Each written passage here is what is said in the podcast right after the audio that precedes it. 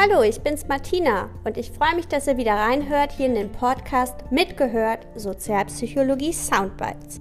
Heute sprechen wir über das Drei-Komponenten-Modell der Einstellung nach Hofland und zudem erzähle ich euch, wie Werbung entweder kognitiv oder eben affektiv Personen ansprechen möchte. Ich wünsche euch ganz viel Spaß beim Reinhören. Tschüss!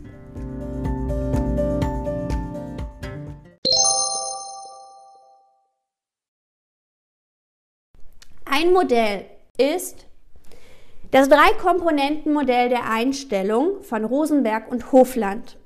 Dieses Modell erklärt uns, wie Einstellungen auf uns wirken und wie wir mit diesen Einstellungen umgehen. Und ich möchte Ihnen das jetzt gerne einmal darstellen. Und wir werden das mit verschiedenen Beispielen verknüpfen, bis das so sattelfest sitzt, dass Sie Profi in dem Modell sind. Die linke Seite beschreibt uns die Prozessebene, das ist all das, was in unserem Unterbewusstsein abläuft, was im Gehirn abläuft, was wir nicht erklären können. Ja? Es gibt immer etwas zu einem Einstellungsobjekt, was wir kognitiv auffassen über die Wissensstrukturen. Es gibt immer etwas, was wir emotional auffassen und was wir über das Verhalten auffassen. Hier diese Seite ist quasi die Stimulusseite, die Reizseite. Das Ganze ist nichts anderes als das SOR-Modell. Das sind die Stimuli, die auf uns einwirken. Das macht etwas mit uns und dann reagieren wir, Response, in irgendeiner Art und Weise. Diese Prozessseite alles, was mit dem Wissen zu tun hat, wie wir auf eine Einstellung kommen, was mit der Emotion zu tun hat, was mit dem Verhalten bezogen zu tun hat, das geht unterbewusst. Das können wir uns nicht erklären. Wenn wir uns fragen, warum haben wir diese Einstellung, dann werden wir was rekonstruieren, was aber faktisch gegeben nicht die Ursache dafür ist. Wir interpretieren. Das heißt, diese Prozesse sind da, aber wir können sie nicht erklären, sondern die müssen wir einfach aufzeichnen. Aus diesem Unterbewussten, was auf uns einwirkt, entsteht eine Einstellung. Und wenn wir die Einstellung haben, reagieren wir auf eine bestimmte Art und Weise. Und diese Reaktionsseite ist das, was wir ganz dezidiert erklären und beschreiben können.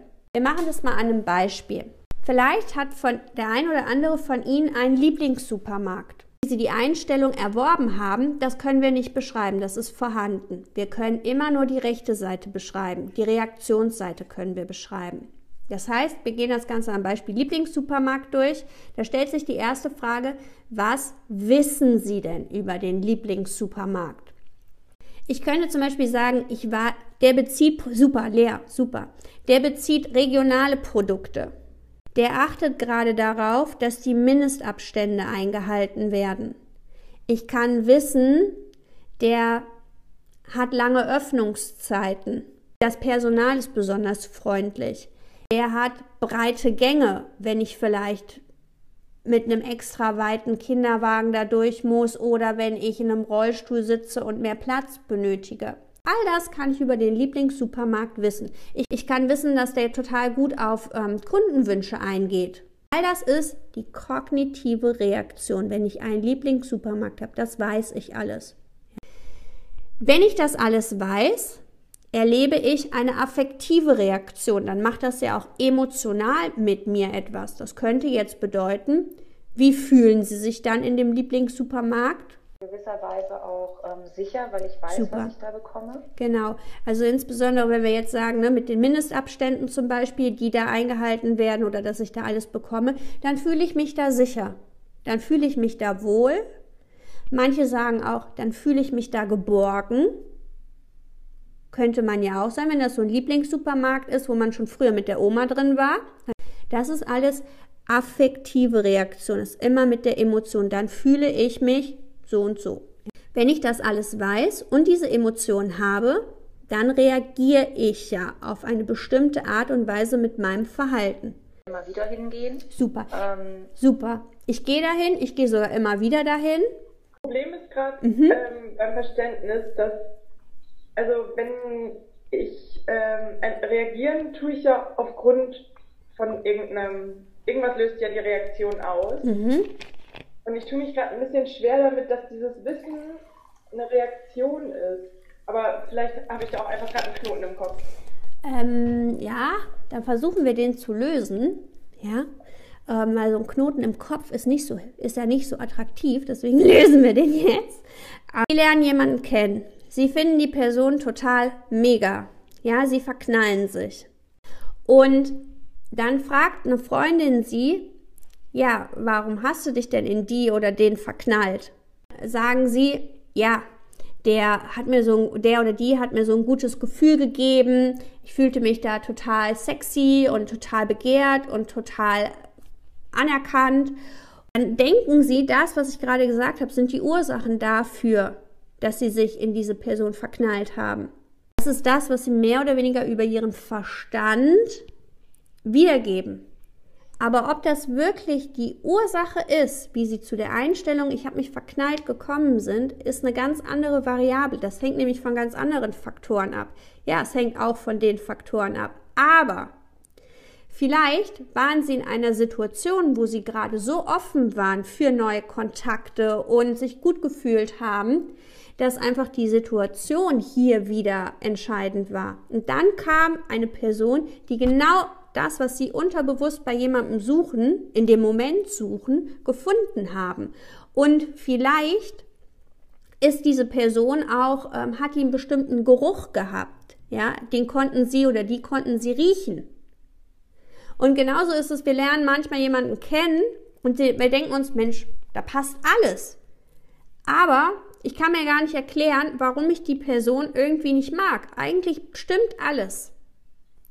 Und dann kommt wieder das zustande, dann kann es vielleicht sein, dass wir die Person eben nicht riechen können, dass die einen Duft an sich hat, und zwar einen Körpergeruch an sich hat, die wir nicht vertragen. Und wir merken das aber gar nicht richtig. Besser? Auf jeden Fall, danke. Sehr gerne. Damit wir das noch einmal üben, würde ich vorschlagen, wir gehen das nochmal an einem Beispiel durch. Porsche, das ist auch immer, das funktioniert immer. Von Ihnen findet Porsche gut. Der Ihnen findet Porsche nicht gut. Weil nämlich beide Seiten vertreten. Denn es kann ja sein, dass Sie ein Beispiel bekommen, wo es um Lieblings Pünktchen geht oder um am meist gehasste Pünktchen Pünktchen geht. Ja, Sie müssen es also in beide Richtungen spielen können. Wir nehmen das mal bei Porsche. Kognitive Reaktionsseite. Was wissen Sie über Porsche? Wer weiß nicht PS? Ist wahnsinnig schnell. Ist Marke, die aus Deutschland kommt. Stuttgart. Die, die sagen, Porsche finde ich doof. Was wissen Sie denn noch über Porsche? Beispiel, jetzt mal überspitzt dargestellt, fahren Assis. Das ist Ihr Wissen. Höflich formuliert. So, ähm, genau. Proletenkarre könnte man auch wissen. Natürlich sind das Vorurteile. Klar, Jasmin, das sind wieder Vorurteile. Und wir denken aber, dass die wahr sind. Ja, also das ist unsere Assoziation. Das ist unser Wissen, sagen wir. Ja, also wir wissen, das fahren Proleten, das fahren Personen, die andere Körperteile kompensieren müssen. Wir wissen, das ist ein deutsches Markenprodukt. Wir wissen, dass die schnell sind. Wir wissen, dass die mh, hm, vielleicht auch ein bestimmtes Design haben, eine bestimmte Zielgruppe ansprechen. Das ist immer die affektive Reaktion. Wenn Sie all das wissen oder denken, was empfinden Sie denn dann? Ich fühle mich genervt mich vielleicht auch abgestoßen. Wenn ich jetzt Porsche total gut finde, vielleicht sogar einen habe, dann fühle ich mich stolz oder ich, oder ich fühle mich fröhlich. Ja, wir formulieren das dann jetzt einfach mal um, macht Spaß. Ich fühle mich erquickt, erfreut, was auch immer. Ja, das wäre wieder so die Emotion. Und was mache ich dann, wenn ich all das weiß und mich dann so fühle? Wie verhalte ich mich dann? Und daran werden Sie jetzt sehen, der, der Porsche gut findet, der wird sich jetzt anders verhalten als der, der Porsche schlecht findet. Ich kauf mir ein. Genau, das ist verhaltensbezogene Reaktion. Dann kauft sich Inis ein. Oder wenn Sie Porsche nicht so gut finden, sich den eben nicht kaufen. Wenn wir uns den jetzt gut, wenn wir den jetzt gut finden, all das wissen, das finden, aber gerade nicht die Asche im Portemonnaie haben, dann machen wir zumindest eine Probefahrt damit die all das wissen und das empfinden und Porsche aber blöd finden, die könnten sich auch so verhalten, dass die Leute, die mit dem Porsche um die Ecke fahren, erstmal mit einem Ei bewerfen. Oder in diesem Beispiel auch nochmal dargestellt, je nachdem, ob man die positive oder negative Einstellung hat, dass dann eben das Wissen, die Emotionen, aber auch das Verhalten unterschiedlich sein könnte. Natürlich Produkte und ich muss Ihnen sagen, ich finde, dass die Abbildung wirklich sehr veraltet ist. Die ist auch von 1990 und das sieht man an der Stelle auch. Da hat man damals bei Werbung noch so ein bisschen anders gestaltet. Da sagt man nämlich ganz einfach, es gibt Werbung, die ist mehr auf die Kognition anspielend, also die triggert mehr unser Wissen an. Und es gibt Einstellungen, die sind eher emotionaler. So, man hat früher gesagt, es gibt entweder die Werbung, die ähm, kognitiv die Produkte anpreist, oder es gibt die Werbung, die Produkte eher emotional anpreist. Weil man gesagt hat, es gibt eben auch die Menschen, die sich eher kognitiv ansprechen lassen oder die Menschen, die sich eher emotional ansprechen lassen. Geben Sie mir mal so ein Beispiel, so ganz klassisch, ein Produkt, was wohl eher kognitiv beworben wird, sprich, wo sehr stark mit Zahlen, Daten, Fakten, also alles, was unsere Wissensstrukturen anregt, gearbeitet wird. Klassisch Waschmittel. Geben Sie mal ein Beispiel für ein Produkt, was ganz klassisch affektiv, also emotional mit Gefühlen beworben wird. Die Zott-Familie, einer meiner Lieblingsbeispiele, absolut. Ja, dieser Joghurt mit Zott, Sahne, Joghurt, Sahne, Joghurt frisch von Zott hinein ins Weekend Feeling. Ja, so. Das ist emotional besprochen. Und das hat man früher so ganz klassisch voneinander getrennt, weil man eben gesagt hat, naja, die Männer, die werden in der Werbung eher kognitiv angesprochen, die wollen eher Zahlen, Daten, Fakten und die Frauen, die wollen eher affektiv über Emotionen angesprochen werden. Das ist natürlich sehr klischeehaft. Ja. Heute macht man das nicht mehr so stark. Heute mischt man das besser. Ja, selbst das Auto, der Porsche, den wir eben gesagt haben, der ist eigentlich früher rein kognitiv beworben worden, also Zahlen, Daten, Fakten, PS, Hubraum, maximale Geschwindigkeit, Verbrauch, ja. Und heute hat man aber erkannt, naja, ganz ehrlich, naja, wenn du nur den, den Wagen mit den Zahlen, Daten, Fakten hinstellst, wird der auch nicht gekauft. Also heute, wenn Autowerbung läuft, die fahren auch durch so eine total schöne Landschaft. Ja, da werden Geräusche eingeblendet, die eher schön sind oder stark sind. Also das wird heute komplett kombiniert. Ein gutes Beispiel dafür mittlerweile. Die machen ja auch zum einen gesundes Brot vom Bauern und Schön. gleichzeitig dieses war Familienbetrieb, gut für dein Baby und äh, so, ein, so ein schönes Gefühl damit verbinden. Wunderbar, finde ich ein ausgesprochen gutes Beispiel, weil es eben zeigt, es sind eigentlich die Fakten, es ist rein natürlich und das wird emotional gespielt über die Musik, auch über den Filter auf die Bildwahl, ne? die Farbgebung, werden die Emotionen angesprochen. Und Jasmin schreibt auch genau richtig Weihnachtswerbung bei Edeka. Gestern ist auch klassisch Zahnpasta-Werbung. Glaubhaftigkeit spielt natürlich immer eine ganz, ganz große Rolle, ob wir etwas abkaufen oder nicht. Und wenn ich eine Marke bin, die total emotional drüber ist und damit nicht glaubwürdig, dann geht das Ganze nach hinten los und dann kriegen die ein Imageproblem.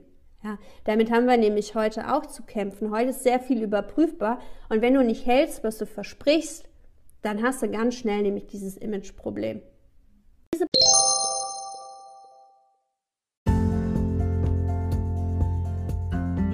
Und habt ihr überlegt, ob ihr euch eher affektiv oder kognitiv von der Werbung ansprechen lässt? Oder mögt ihr es lieber, wenn es gemischt auftritt? Sprich, wenn kognitive Inhalte, Wissensstrukturen vermittelt werden, aber das eben auch emotional. Das ist nämlich meistens der Fall. Beim nächsten Mal sprechen wir über die Form von Einstellungen, welche es da gibt ich wünsche euch jetzt schon ganz viel Spaß fürs nächste Mal. Wenn ihr Fragen oder Anmerkungen habt, ihr wisst, ihr findet mich unter www.martinatöpfer.com. Dort erfahrt ihr auch, was ich in meiner beruflichen Tätigkeit schwerpunktmäßig mache. Bis zum nächsten Mal.